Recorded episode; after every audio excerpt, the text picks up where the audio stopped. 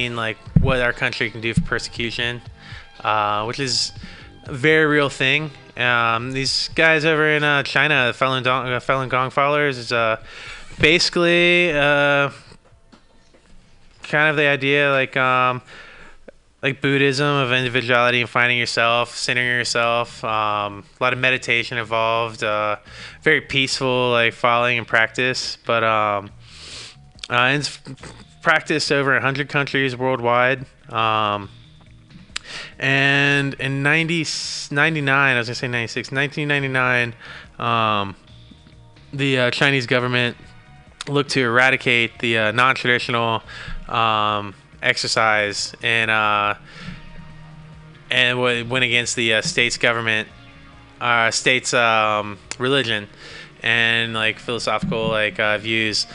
And I see a lot of people like um, in America. You know, we uh, put someone in office that's looking at. Um, you know, he's saying registering Muslims that are coming into the country. Um, a lot of people that are uh, older Japanese American have parents that went through the uh, Japanese uh, uh internment camps.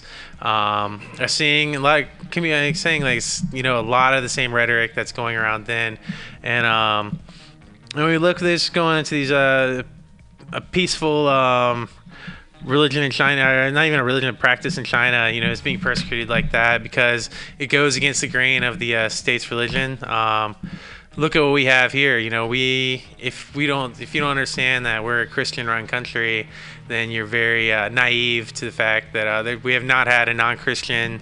Um, in the uh, White House since the beginning of the country. Um, we've had the Bush administration and this past Trump administration are going into the uh, White House and strong Christian um, um, platforms, and you know we got to make sure that we stand up for the people like uh, that are in this position of being persecuted, um, whether it be our Muslim brothers. Um, is it Latin Americans? You know, if it's uh, the blacks in America, if we got to stand up, like, um, and actually stand up and, with, and draw this back to what um, the idea with the uh, safety pin. The reason I brought that up is to uh, show it's for this time. It's something that's very very good idea, and we just got to as a culture, of people who um, want to make change, don't agree with things, like to really stand behind, make sure that people aren't persecuted like that. Um, it is a cool statement. Yeah. It is a cool statement. And it's just this it's the legs behind it. Like I said earlier. Um, it's if it's not and do you do you worry about if people are getting is this political movement a fashion statement? Does it have legs behind it? And I think that's what happened why there's 95% percentage that Clinton was going to win to now like we saw what the election was like the legs behind the statements that we're making um, you know, are we really going out and doing what we're saying we're going to do? Is the same thing, the safety pin statement. Are we going to actually, when it comes like time to put the money on the table, you stand behind people? Do you actually get up and say something? Um, or is it a fashion statement? So it's right. something that's super important that we need. We need to stand up for people. It's a land of the free. It's a melting pot. Um, our uh, future president's wife was actually an immigrant into this country, so um, you know we gotta gotta gotta support those uh, those mixed nationality families that Steve Jobs somehow Steve Jobs' father. Yeah. A Syrian immigrant, right? and I mean how how influential Apple, the biggest company in the world. It surpassed ExxonMobil as the biggest it's, company a few years ago. You know what? Started by a Syrian immigrant. You know, right? it's something that says a lot to what immigrants the things that the, re, the reason that America is the country that's modernized the world that's you know the strongest like I mean, when people say it's the best country in the world that's why people come here. Um, but it's what people bring here. And it's the Steve Jobs' father to make sure a job is always done right he said when I make cabinets, I make the back of the door and the back and the things people won't see is true and sight is the front um, because that's the pride of the work workmanship I put into it, and that's the quality I do. Um, and that's a big thing that guided Steve into like um, the quality and the build and doing everything in the back end right. That's why um, Apple OS is always so in the back. That's why the user experience for all that's so nice is because the details are always shored up and the little things that could be overlooked, they're like taken care of. And um, and it's a first generation immigrant that came to this country that set a mentality into his son that made the one of the cornerstones of uh yeah like you said one of the strongest uh, companies in the world that you know first world countries don't have don't bring in as much revenue as that company does. So it's the little things that the uh, yeah it's what the people coming to this country bring. And it's not it's not money it's not it's people and their stories and the things that go into like making up that whole experience I think so. I think there is definitely strength in diversity, you know, and uh, I think that some some people. I know that it's de- it's definitely a fact that some people feel feel better where things are are uh, a little more uh, homogenous. Yeah. right. but um, easy- diversity is easy is, and is great. Right. Like you don't definitely. want to rattle things up. You don't want to rattle the cage, but I mean that's how you get passed over. That's that was what that's what happens to the big cultures that you know don't want to you don't want to change with the times. You don't want to you know modernize. Uh, you know that's going to be the next thing that if we don't keep up, uh, you know third world countries are coming up because they're able to build infrastructure now to be extremely like uh, uh, green in their infrastructure. They're coming out with uh, they're building infrastructures now that are going to be able to efficiently run um, that aren't going to be dependent on oil and coal. The things that uh, going to be you know self-sufficient. You're not going to have to worry. They're going to spend a lot of their money. Um, bringing in these more expensive like things that are to like coal and oil and you know as things get depleted going to cost of those are to go up and these countries that are third world now setting themselves up with a uh, by building a modern infra- infrastructure to put themselves in a advantage in the future that um, that you see Germany you see I think there's about 12 countries that in Europe that are pledging to be uh, and on track to be totally green by I think like 2020 or something like that um, Not if some people can help it. yeah. um, because there's no clean shale and coal and like all that. Um, it's like the art of statistics is something, anything you can, you can always spin that to uh, support your argument. And the realistic thing is digging death up out of the ground and burning it isn't going to. There's no, there's no uh, going forward with that of like building building on top of death and stuff. It's you're burning you're burning bones and of the past. You're ripping it up from the soil and you expect things to like you know if you get clean living energies, the sun, the ocean, the um, the wind. I mean things that are clean and alive, moving. Like these are energies and stuff that are going to be able to support countries that uh you know it's that's these are one of the things that can potentially get America like left in left in the dust in the future. Definitely. This has been a public service announcement Yeah. from the mission statement yeah. on Saturdays from 4 to 6. and uh, we'll be back. That's right.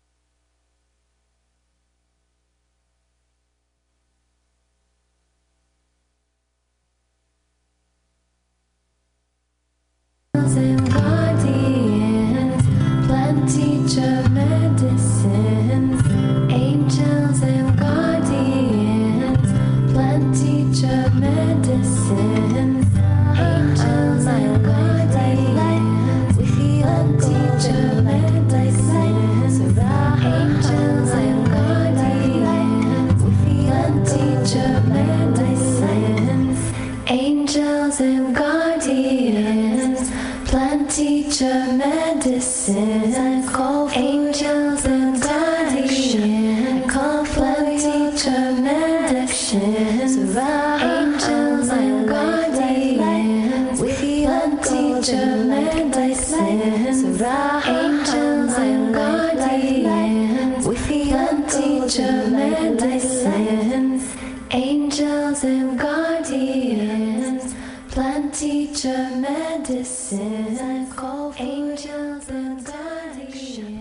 We set sail for the seas of mutinyradio.fm. From there, you can captain your own pirate ship as you sail through over 44 different shows for all of your listening pleasures. They've got live comedy to small business advice, LGBTQ friendly to sports, vinyl to gutter punk.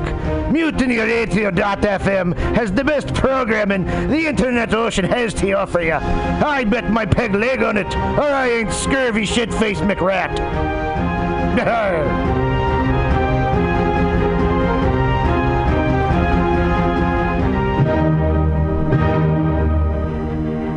Good evening there, my friends here at MutinyRadio.fm. Chester Cashcock here, and giving you my love and regard as well as movies over there. And uh, I just wanted to let you guys know that anytime I go swimming in my vault of rare coins and piles and piles of filthy cash, I can't help but listen to Pamtastic's Comedy Clubhouse every Friday from 8 to 10 p.m. I mean, if anyone who knows anything about comedy knows that Pamtastics books the best of San Francisco and beyond's underground comics. It's a great showcase, and they have a fun time at Pamtastics deep in the Mission District where you can laugh off your tushy for a mere $5 every Friday to 10 p.m. And I laugh because $5, I mean, that's what I use to wipe my tushy with. So to laugh it off for a mere $5 is indubitious. But if you can't make it to Mutiny Radio, well, don't even worry. Don't fret at all. You can simply download the podcast post show and giggle in the comfort of anywhere, like your Aspen summer home on the mountain ridge with the kayak feeling. Yes. So all you got to do is just go to podcastics.pcrcollective.org slash comedy clubhouse, or you can listen live every Friday from 8 to 10 p.m. as your host Pam Benjamin brings you the best comedy from San Francisco and beyond the universe. And what's better than the universe? it's a cash cock, honey. Yeah.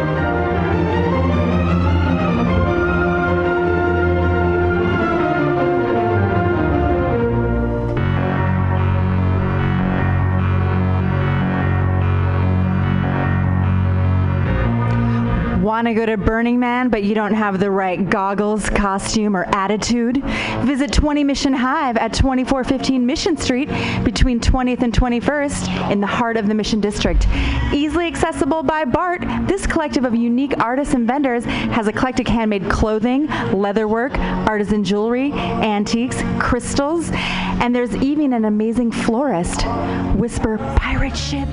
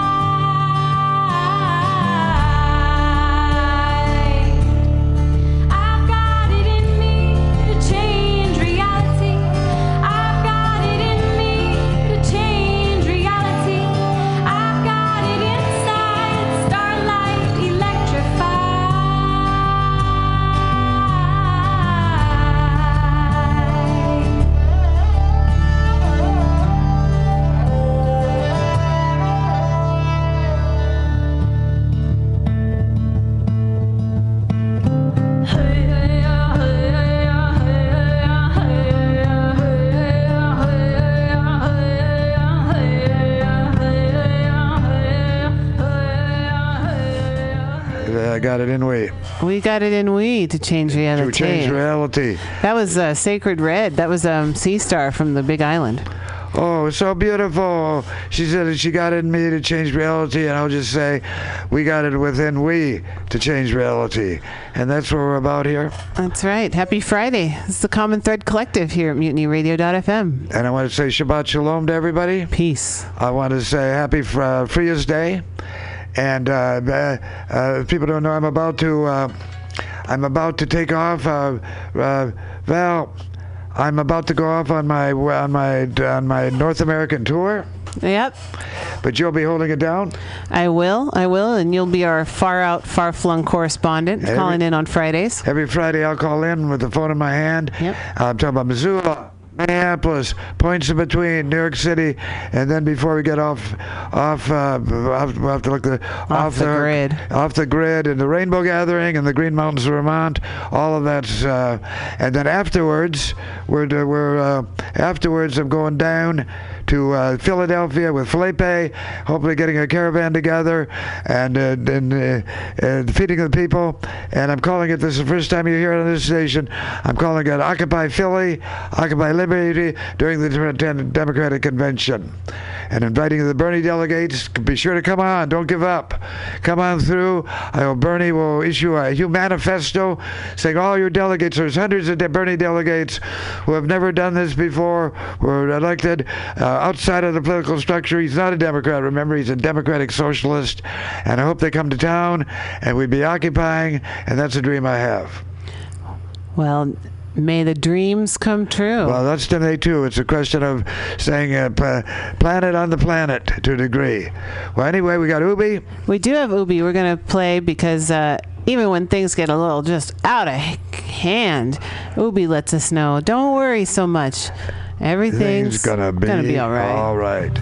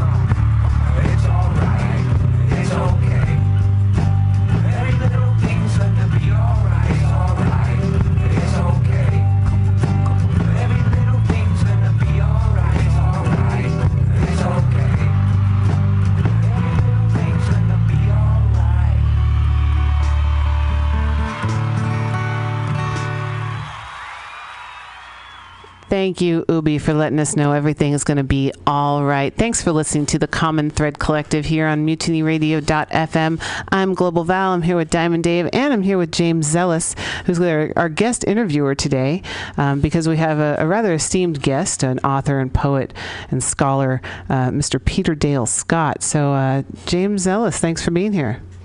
Thanks for having me, Global Val. Um, I say I'm very excited uh, to be here at the Common Thread Collective and to have uh, our guest, who will be in in a moment, Mr. Peter Dale Scott. Peter, I'm, I'm, I'm definitely here. I'm definitely in a good good situation. Uh, James is going to be interviewing you in a bit later. I might have some questions to jump in and uh, jump in. It's good to hear your voice again. Hey, Peter. Yeah, I'm here. I'm looking forward to this. Well, we're doing it.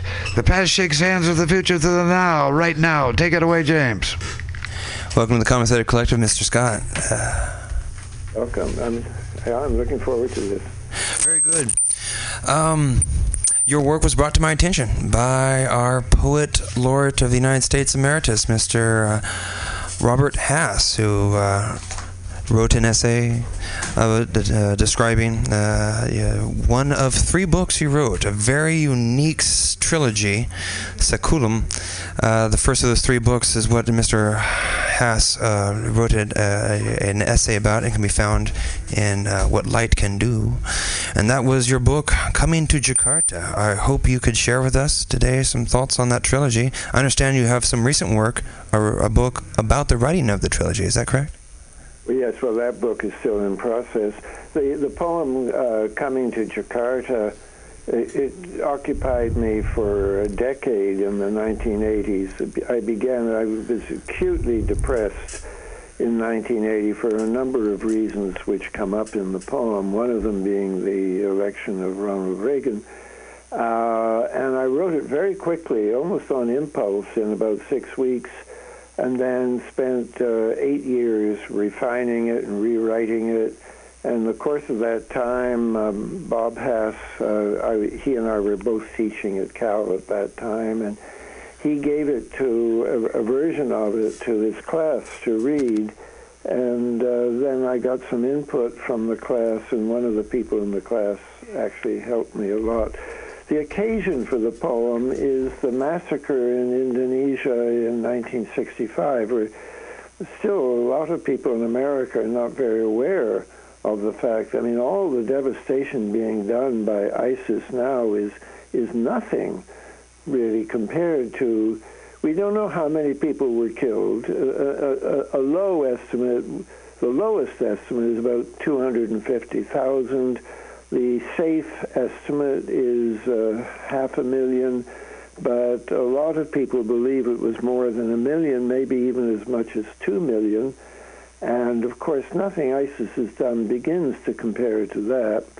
and the targets were, first of all, the, the, the Communist Party in Indonesia, which was the, the most westernized uh, party in Indonesia.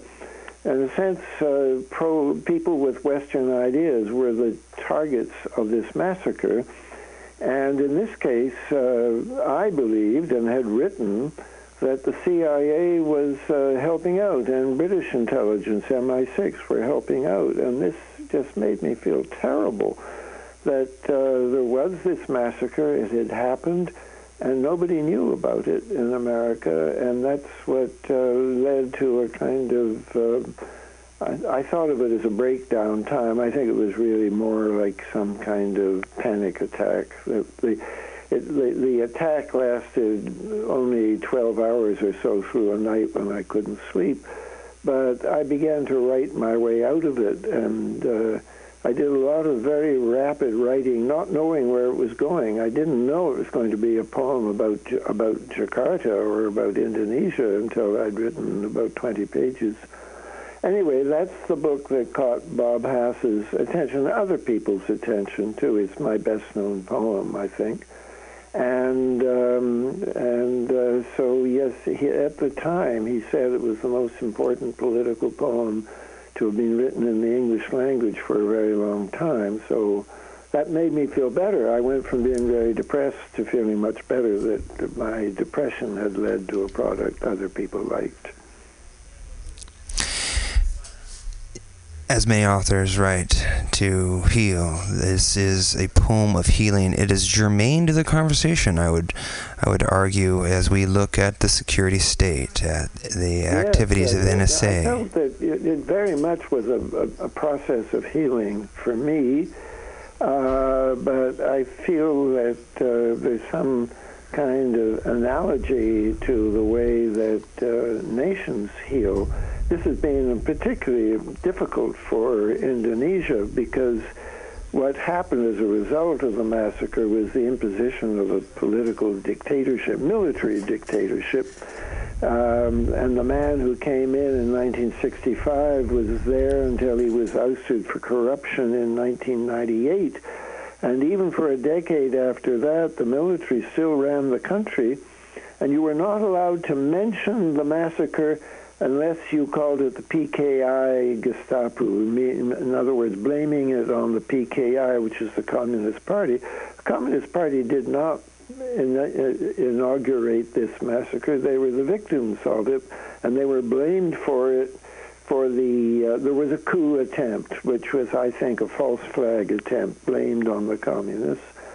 And uh, for so until I think 19, 2007 or something like that, quite recently, you could go to jail if you didn't if you mentioned the massacre and didn't blame it on the PKI. And they had a, a whole warehouse full of textbooks that were destroyed in 2007 because uh, they had failed to do the obligatory thing, blame it on the PKI. So uh, the country now is getting out of that, and there have been two movies by an American, Josh Oppenheimer, both of them nominated for an Oscar, by the way, docu- long feature documentaries. First one, The Act of Killing. the second one, The Look of Silence. And because they were on the internet and the government could do nothing about it, Indonesia is now waking up, so to speak, beginning to talk about this thing, having conferences about it. They're going, I think it's been decided by the government that they will have a, some kind of truth and conciliation, reconciliation process. So uh, you can, t- there has been a great healing, and art in the form of these two movies uh, played a big role in that act of healing. And if I could blow my own horn here, I got an unsolicited email from this Josh Oppenheimer, who I had never met or heard of until then, saying that he had been influenced by my poem and by my prose in making the movies. So there's, um, you know, that that really makes me feel good that art can have a good social function.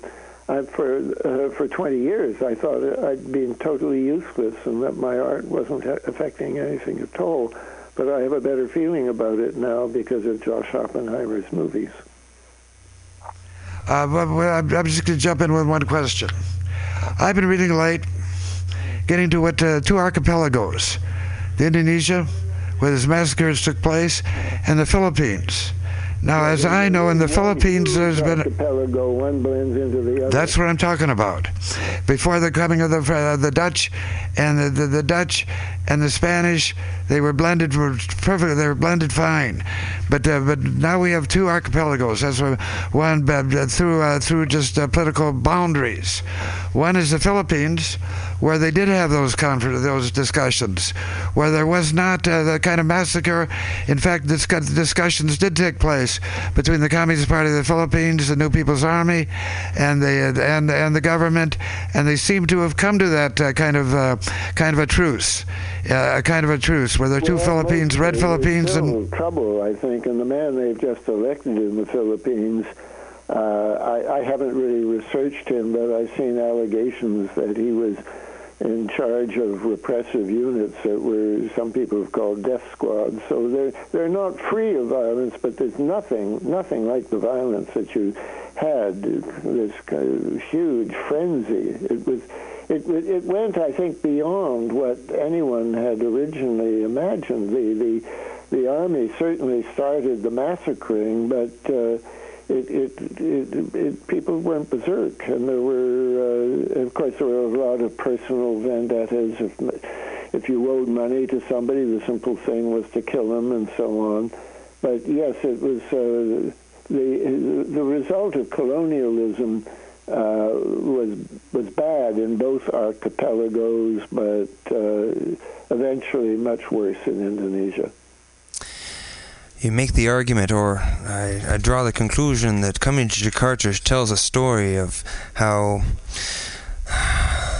that action taken was trotted out as a successful trumping of communism and sold as an idea, perhaps, to underwrite the adventure of Vietnam. Yes, it happened at the same time as Vietnam, and uh, one of the analyses of why the Americans wanted to do it, because they were very keen to have the army go in and take care of the Communist Party, but they knew that the army was frightened of China. And they wanted to put what they called a shield in Vietnam to keep in, to interpose between China and Indonesia and if you had a big U.S. presence in Vietnam, you didn't need to win a war, you just needed to be there. That's the key, I think, to all these wars, where these hopeless wars we keep on fighting. Afghanistan will never win that one. Uh, Iraq, we're back in. Uh, we're never going to win in any conventional sense. But the presence of U.S. troops is what matters, and in the case of Iraq, it means that the government of Kazakhstan is willing to make contracts with Chevron and Exxon and uh, not fear Russia because he's got Russian armies to the north, but now there's an American army to the south. So it's um, it, it, it doesn't make what sense on one level. It does make sense on another level, and uh, it's imperialism. It looks like the business of war. I was. Um, the poem is less. I mean, it, it, if you read my poem, it's not going to tell you an enormous amount about what happened in Indonesia, although it, it did some things, and I I learned a lot writing the poem and researching that led to certain prose things I wrote, and uh, one of the consequences, which is kind of amusing, I I actually got to debate William Colby, who was the at that time the ex head of the CIA, and before that head of the Asia desk at the time of the massacre. So uh, it, uh, it, it, it, it, it created minor waves among intellectuals and so on. Um, but most of the poem was just uh, the feeling of uh, which I think most people have. You know, this is an awful world, and we would love to do something about it, but we can't, or we can't seem to get anything done. So it's it's a it's a mixture of the personal and the political. You mentioned earlier that a, a book in progress is the writing of the uh, a book about the writing of this trilogy. Can you talk about that? Yes. Well, first of all, I, I did an article for something called uh, the Asia uh, Asia uh, Political Journal, uh, in which I just talked about how writing the poem. Well, no, I think I better begin somewhere else. Uh, I, I have a, a friend, a former student, but a, now a very good friend and helper, and colleague, uh, co-author, who uh, loved the poem and uh, persuaded me two years ago to sit down and do some interviews uh, explaining the poem because the poem really needs explanation. And so he interviewed me. There are a total of 22 interviews, each one about half an hour long. And uh, he has asked me matter of fact questions about what's happening in the poem. And that's the core of the book. And originally it was going to be the book. I was just going to get, transcribe those essays and write a few introductory words, uh, and that would be it. But, you know, interview, being interviewed by him, it took over a year. Um, I thought more and more about the poem, and I realized that the poem had really been very important to me in developing my own political ideas. I, I'm known for talking about deep politics, the politics that doesn't get mentioned, the, the locus of power and a zone that is uh, so hidden that the media, the, the, the, the mainstream media never write about it. And I realized that I had uh, been empowered to develop those ideas by writing the poem. The poem helped my political thinking.